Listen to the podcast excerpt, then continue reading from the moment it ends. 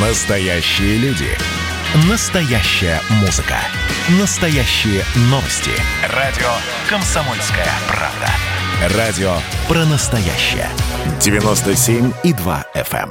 эм. Только у нас.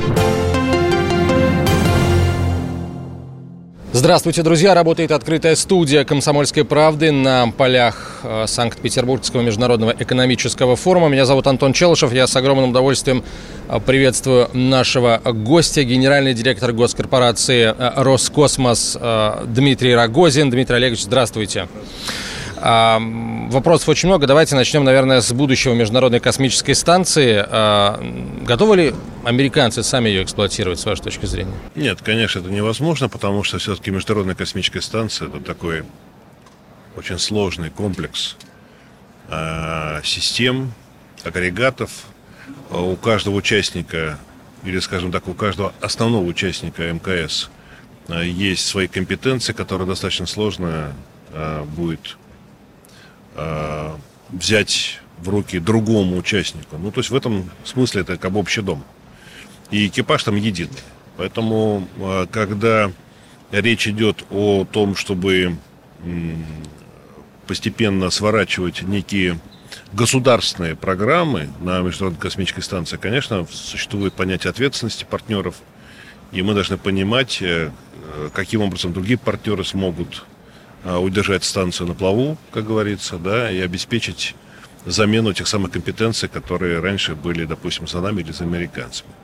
Но на самом деле американцы первые об этом сказали, о необходимости коммерциализации работы МКС. И, собственно говоря, мы тоже, говоря о неком сокращении программы дальнейшей работы, которая обусловлена прежде всего самим состоянием МКС, она все-таки работает в космосе в условиях колоссального напряжения, э, бу- там, 20 лет, и в этой связи э, ну, требуется, конечно, постоянная техническая поддержка состояния каждого отдельного сегмента Международной космической станции. Но я думаю, что мы вот сейчас за счет диалога с НАСА найдем вариант, при котором э, либо переведем на коммерческую основу наше участие, но это вовсе не, значит, не означает, что мы эвакуируемся с МКС. Не- Так, так не надо воспринимать, безусловно. Еще раз говорю, это вопрос переговоров. Несколько вопросов дальше вот в одном блоке. Я постараюсь их как-то уместить. Когда полетит модуль «Наука», с одной стороны, да, с другой стороны, э, вице-премьер Борисов сказал, что программа запланированных научных экспериментов на МКС завершилась. Э, Если так, то, соответственно, зачем там держать космонавтов? Опять же, я как бы, ну, по- повторно задаю этот вопрос, но тем не менее. Ну, я по- поясню, что имел в виду значит, э, коллега Борисов. Он имел в виду, что э, на 51-м наклонении, 51 э, 51 градус да, значит, наклонения орбиты, э, конечно, значит, те эксперименты, которые проводились для исследования поведения человека вот именно в этих условиях, они действительно в каком-то смысле э, все уже проведены, и всем все уже понятно, в том числе нашему партнерскому институту, Институту медико-биологических проблем. То есть эти исследования, они проведены полномасштабно. Но это не означает, что все остальные эксперименты не надо проводить на МКС. Вот недавно мы проводили интереснейший эксперимент э, в рамках 3D-биопринтера. Э, это выращивание э, хрящей и живых тканей в условиях невесомости. То, что в принципе невозможно сделать в условиях земной гравитации. А, Очевидно совершенно, что медико-биологические эксперименты будут продолжаться. Равно как будут продолжаться эксперименты, связанные с телемедициной. А, Сейчас интереснейшую работу провели наши космонавты во время выхода в открытый космос. Они установили а, значит, определенные объемы на внешнем борту станции, которые позволят провести исследование того, как открытый космос, как э, собственно говоря, радиация, а, как э, м, гравитационные волны и другие воздействия открытого космоса влияют на микроорганизмы, которые находятся, собственно говоря, в незащищенном состоянии. И, собственно говоря, это даст нам ответы на вопросы, существует ли на самом деле возможность переноса на, м, скажем, астероидах, на, на метеоритах э, каких-то элементов э, жизни в целом э, от планет к планетам или даже от систем Солнечной системы сказать, к другим, другим значит, созвездиям, галактикам и так далее. Это интереснейшая тема, которая связана с ответом на извечный вопрос, если какая бы то ни была жизнь, помимо той, которая существует на Земле.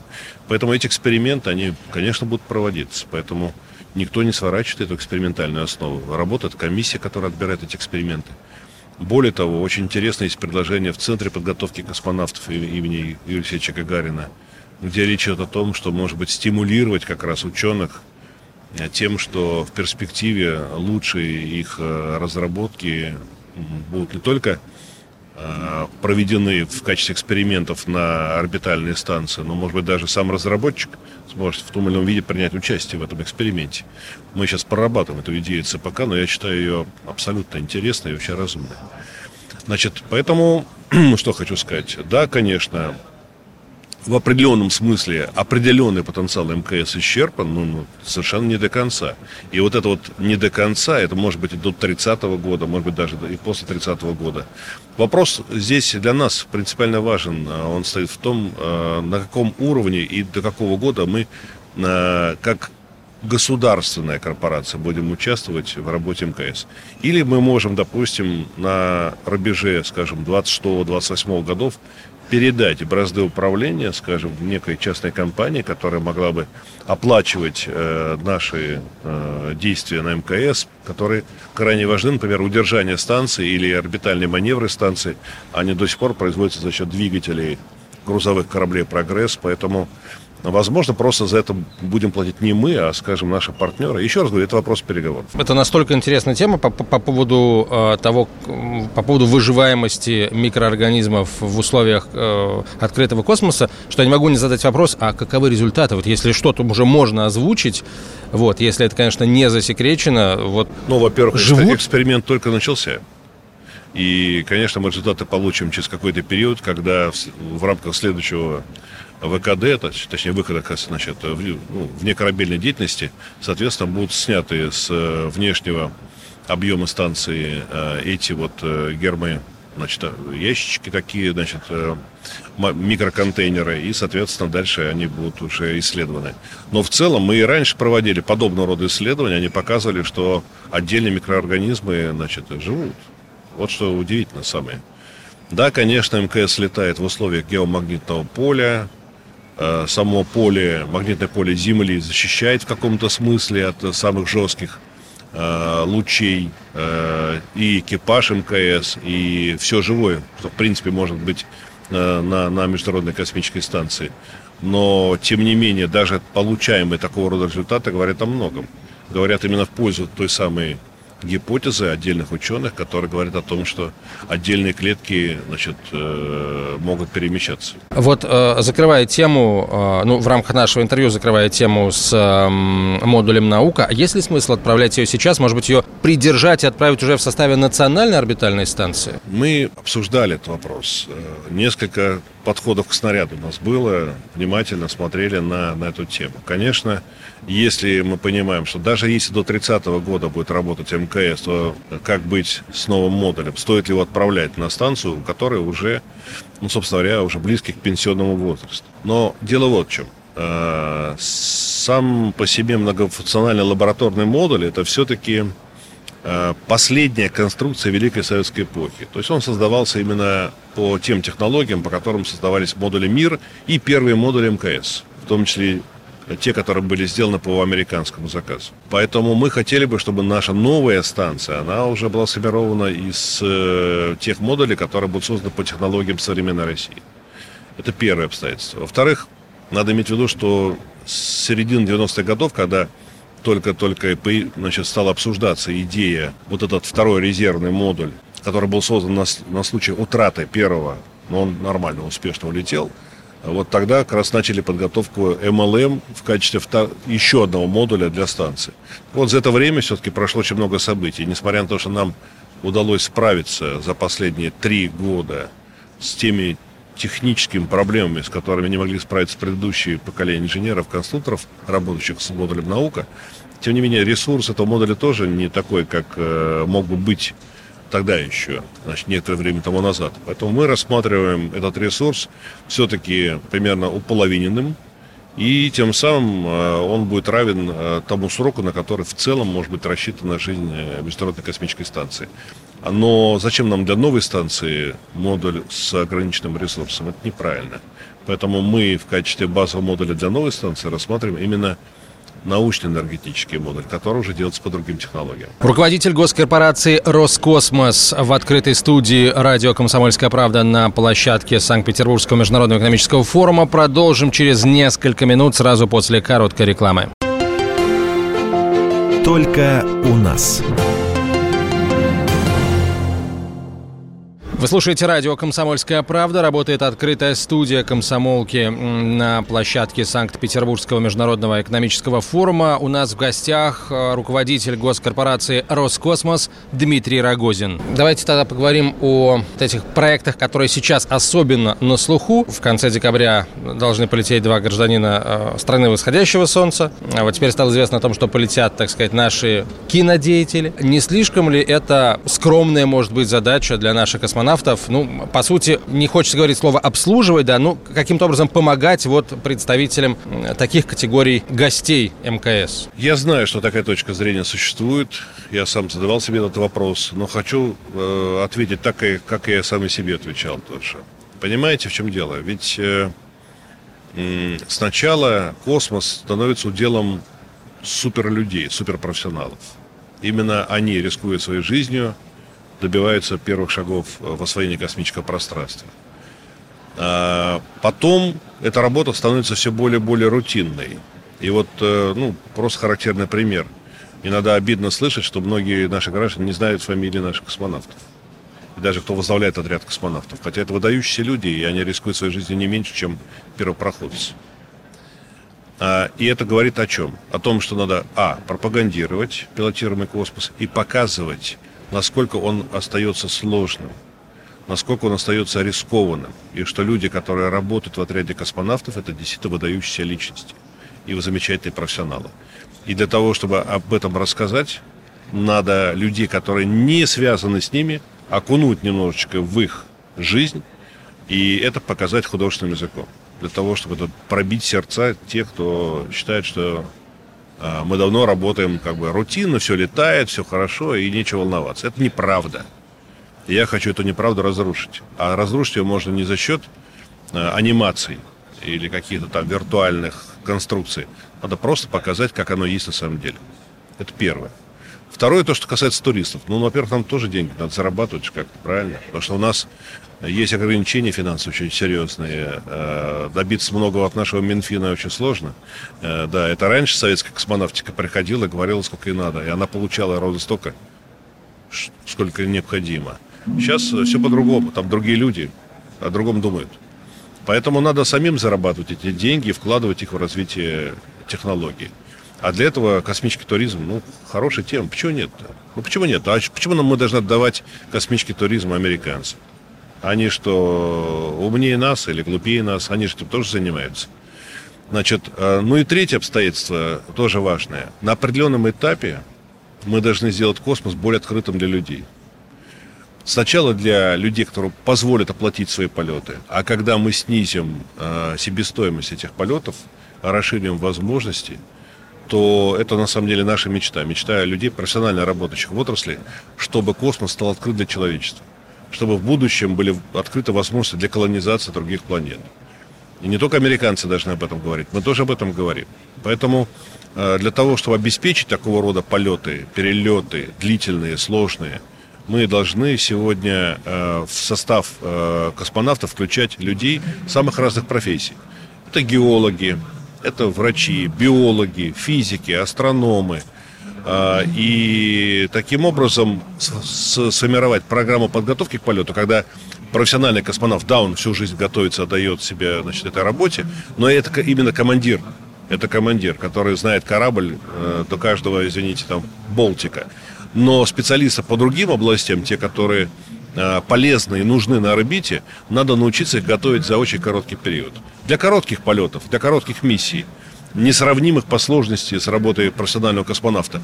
Но, тем не менее, если это, скажем, 3-4 месяца всего, Это хороший результат. Это означает, что количество людей, которых мы можем подготовить быстро для решения какой-то задачи, резко увеличится. Это расширяет наш маневр. Поэтому я считаю, что космонавтика – в том числе пилотируемая, в будущем будет все более и более открываться для большого количества людей. Есть информация, что закладываются еще два корабля «Союз» для туристов. То есть, получается, у нас уже есть это, это очередь из желающих э, полететь за свои средства и дать возможность Роскосмосу заработать. Ну, изначально я хочу сказать, что заказ новых кораблей дополнительных, он был сделан с другой целью. Смотрите, это элемент нашей подстраховки. То есть, э, когда у нас э, в наличии как мы говорим, в масле, да, стоит готовый хоть завтра быть отправлен на орбиту еще один пилотируемый или еще один грузовой корабль, это создает для нас серьезнейшую страховку на всякие нештатные ситуации. Но мало ли что может произойти. Я, когда пришел в Роскосмос, сам пережил э, э, ну, драму э, аварии э, нашего корабля «Союз МС-10», который при ошибки в сборке ракеты, разделении первой и второй, ступени, был вынужден вместе с экипажем пол, в полной мере испытать систему аварийного спасения, которая, слава богу, создана нашими инженерами. Но то, что пережил я, как э, генеральный директор, как председатель государственной комиссии, мне сложно даже вам объяснить, как человек, который отвечает за это. Конечно, это колоссальное переживание, когда 20 минут не знаешь, жив экипаж или нет. Я уж не говорю про переживания самих космонавтов, тут вообще о чем говорить. Поэтому для того, чтобы э, полностью подстраховать себя на все виды нештатной ситуации, у нас должен быть готовый к взлету э, дополнительный корабль. Но если он не потребуется, то его можно использовать в иных целях. Поэтому здесь как бы двойной удар. С одной стороны, это техническое резервирование – столь важной программы, как пилотируемая космонавтика. С другой стороны, это возможность для расширения коммерциализации пилотируемых полетов. А, прошла информация о начале разработки национальной космической станции российской. Хотелось бы понять, чем она будет, ну вы уже частично начали отвечать на этот вопрос, чем она будет принципиально отличаться от э, той же МКС. Может быть, там будут использоваться вот те самые надувные модули, которые сейчас в РКК «Энергия» разрабатываются? Сама архитектура новой станции будет открытой. Вот в чем проблема МКС, например, да, она построена, она гигантская конструкция, конечно, очень дорогая, э, размером, так чтобы было понятно радиослушателю, это примерно с футбольное поле. Но невозможно выдернуть один модуль, заменить его на другой. Так она построена. Мы же хотим сделать э, архитектуру открытую, когда один модуль который выработал свой ресурс, может быть заменен на другой. Ну, то есть, по сути дела, это станция, которая может быть вечно находиться на орбите. Постепенно ритмично меняя отработавшие свое, значит, э, элементы. В качестве спонсора надо Лего пригласить. Мне кажется, они да готовы мы сами с усами, мы сами Лего покажем такое, что они потом сделают э, с этой нашей станцией. спонсором, да, да, да, да. Так вот, я что хочу сказать. Это первое. Второе. Орбита, предлагаемая нашими конструкторами, она интересная очень. Это 97-98 градусов орбита. Ну, то, то есть, если так объяснить, Э, сейчас МКС летает э, почти параллельно экватору. Да? А так она будет летать у нас, наоборот, ну как бы так, если посмотреть на земной шарик, вертикально. То есть каждый раз, каждые полтора часа она будет посещать э, Северный полюс. Белых медведей? Да, Еще да. через полчаса пингвинов. Да, да, да, да. А потом опускаться, соответственно, дальше, нарезая как бы круги вокруг всей Земли. То есть это единственная орбита, которая позволяет каждые двое суток проходить Э, каждую точку на нашей планете. Это значит для аппаратов наблюдения это уникальная возможность отснять все, что нам необходимо понять и увидеть на, на Земле и проанализировать. Это первое. Второе, э, ну для людей, которые маломальски разбираются в оружии, хочу пояснить. Вот Международная космическая станция, там вся работа идет внутри гермообъема. Ну, то есть внутри самой станции. Все эксперименты там. Э, за малым исключением. Значит, э, и выход в открытый космос космонавты предпринимают только для того, чтобы починить или заменить какие-то конструкции или обеспечить интеграцию нового модуля в состав станции. А вот новая станция, она будет в сравнении, э, ну, скажем так, с планкой Пикатини, знаете, наружу.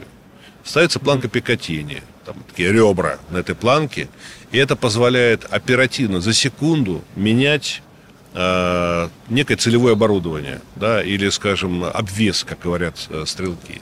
Значит, можно поставить э, тепловизор, можно тут же его поменять на коллиматорный прицел, можно его поменять там на обычную оптику и так далее.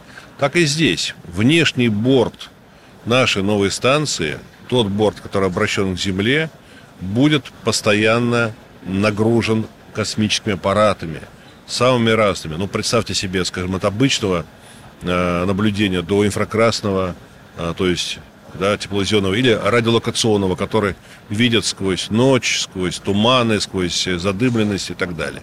А внешний борт, тот, который смотрит от Земли, э, там можно поставить аппаратуру для мониторинга космического пространства, слежением за э, орбитами многоспутниковых группировок, за космическим мусором, за приближением каких-то объектов к Земле, которые могут э, угрожать опасным столкновением и так далее. То есть станция будет, по сути дела, платформой, которая будет нести на себе э, колоссальную нагрузку приборов, аппаратов и так далее. При этом сами аппараты не будут нуждаться в солнечных батареях, не будут нуждаться в двигателях для корректировки своей орбиты, потому что эту задачу будет выполнять сама станция. Но, конечно, тогда и экипаж будет постоянно занят делом. Он, собственно говоря, будет обслуживать э, вот эту всю аппаратуру на станции. И прагматизм от этой станции будет ну, на порядок выше, чем от э, Международной космической станции. Да, конечно, она, скорее всего, должна быть национальной или с каким-то элементом посещения но я не вижу здесь никаких проблем с точки зрения сохранения международного сотрудничества. Оно может просто развиваться в другом направлении. Руководитель госкорпорации «Роскосмос» в открытой студии радио «Комсомольская правда» на площадке Санкт-Петербургского международного экономического форума. Продолжим через несколько минут сразу после короткой рекламы. Только у нас. Вы слушаете радио «Комсомольская правда». Работает открытая студия комсомолки на площадке Санкт-Петербургского международного экономического форума. У нас в гостях э, руководитель госкорпорации «Роскосмос» Дмитрий Рогозин. Дмитрий Олегович, вот форум экономический, поэтому не могу не задать этот вопрос. Было заявлено о таких серьезных убытках РКК «Энергия». Другое ведущее предприятие космической отрасли Центра имени Хрунчева из долгов, из пучины долгов вроде бы выплывает. А как с энергией будет? Ну, они все эти предприятия оказались в крайне сложном положении. Я честно скажу, когда я пришел в Роскосмос и увидел истинную картину, честно говоря, ужаснулся и не знал, справлюсь или нет. Но помимо технических специалистов, инженеров, конструкторов, э, представителей заказчика, которые были приглашены на работу, также были приглашены молодые специалисты, экономисты, финансисты в том числе из Федеральной антимонопольной службы. И вместе вот мы стали формировать планы выздоровления этих предприятий. Конечно, они были прежде всего основаны на э, серьезной производственной программе, но и на различных мерах, которые могли бы снизить нагрузку на конкретные вот, э, операционную деятельность этих предприятий. В 2018 году действительно объем проблем, скажем, центра Хрунчева составлял 127 миллиардов рублей. 127 миллиардов рублей. Ну, это практически банкрот. Был Хрунчев. Надо было его закрывать, продавать станки, людей распускать, выгонять и терять ведущее наше предприятие, на которое мы делали ставку с точки зрения производства ракет нового поколения, ракет «Ангара». То же самое энергия. Она, по сути дела, была банкротом, потому что провалился проект «Морской старт», Значит, он перестал летать. Долги повисли не на Боинге, а именно на энергии. Плюс энергия загубила, значит, один аппарат Ангасат, который тоже не был застрахован. Пришлось за свой счет делать новый аппарат в интересах ангольского заказчика. Много, вот таких проектов там было несколько. И, и Гипсат. То есть, как, короче говоря, когда мы стали разбираться, ну, значит, э, сухие слезы, как говорится, были в глазах.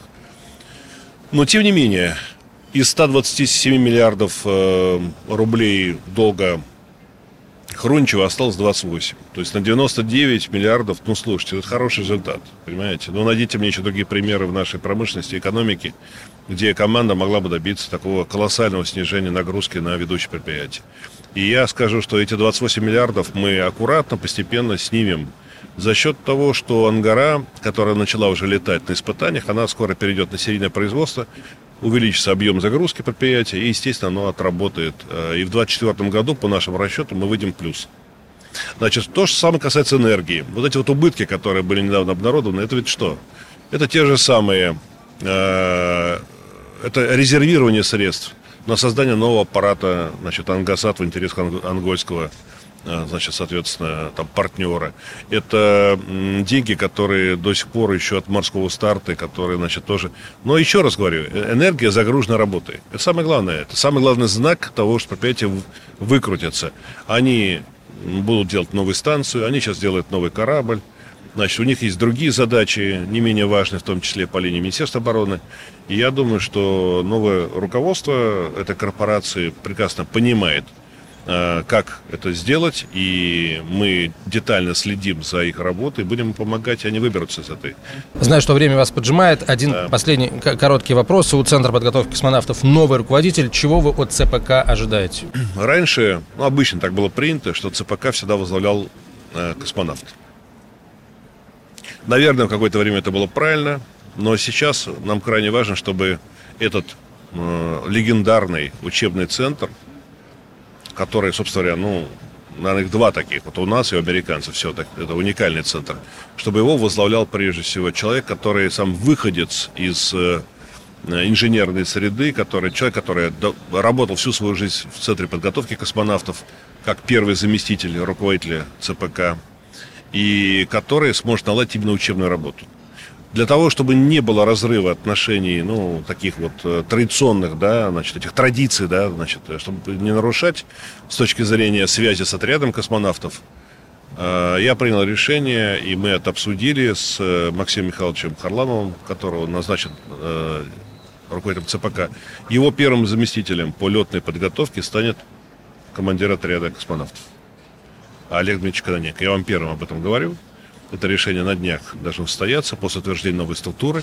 То есть отряд космонавтов интегрирован настолько в руководство ЦПК, что первым заместителем является, собственно говоря, сам командир отряда. Вот это э, тот самый баланс интересов между э, преподавателями и между летающими значит, э, нашими космонавтами. Это как, по сути дела, э, в хоккее играющий тренер, да, значит, он вроде и тренер, и одновременно Олег Дмитриевич будет играющим э, капитаном, так сказать, всей нашей сборной космонавтов. Вот э, я уверен, что такого рода решение, оно не просто продумано нами до конца, но оно точно сыграет в нужном направлении. Кроме того, я благодарен президенту, что 12 апреля он поддержал наше предложение. Они были сформулированы в самых разных вариантах, но э, президент озвучил свой вариант на 70% э, содержание космонавтов повышено. И теперь оно примерно такое же, как у европейских астронавтов. Это, это хорошая, хорошая компенсация за тот труд и тот риск, который связан с этой профессией. Дмитрий Олегович, спасибо вам большое. Глава госкорпорации «Роскосмос» Дмитрий Рогозин, гость открытой студии «Комсомольской правды» на полях Санкт-Петербургского международного экономического форума. Открытая студия продолжает свою работу. Только у нас.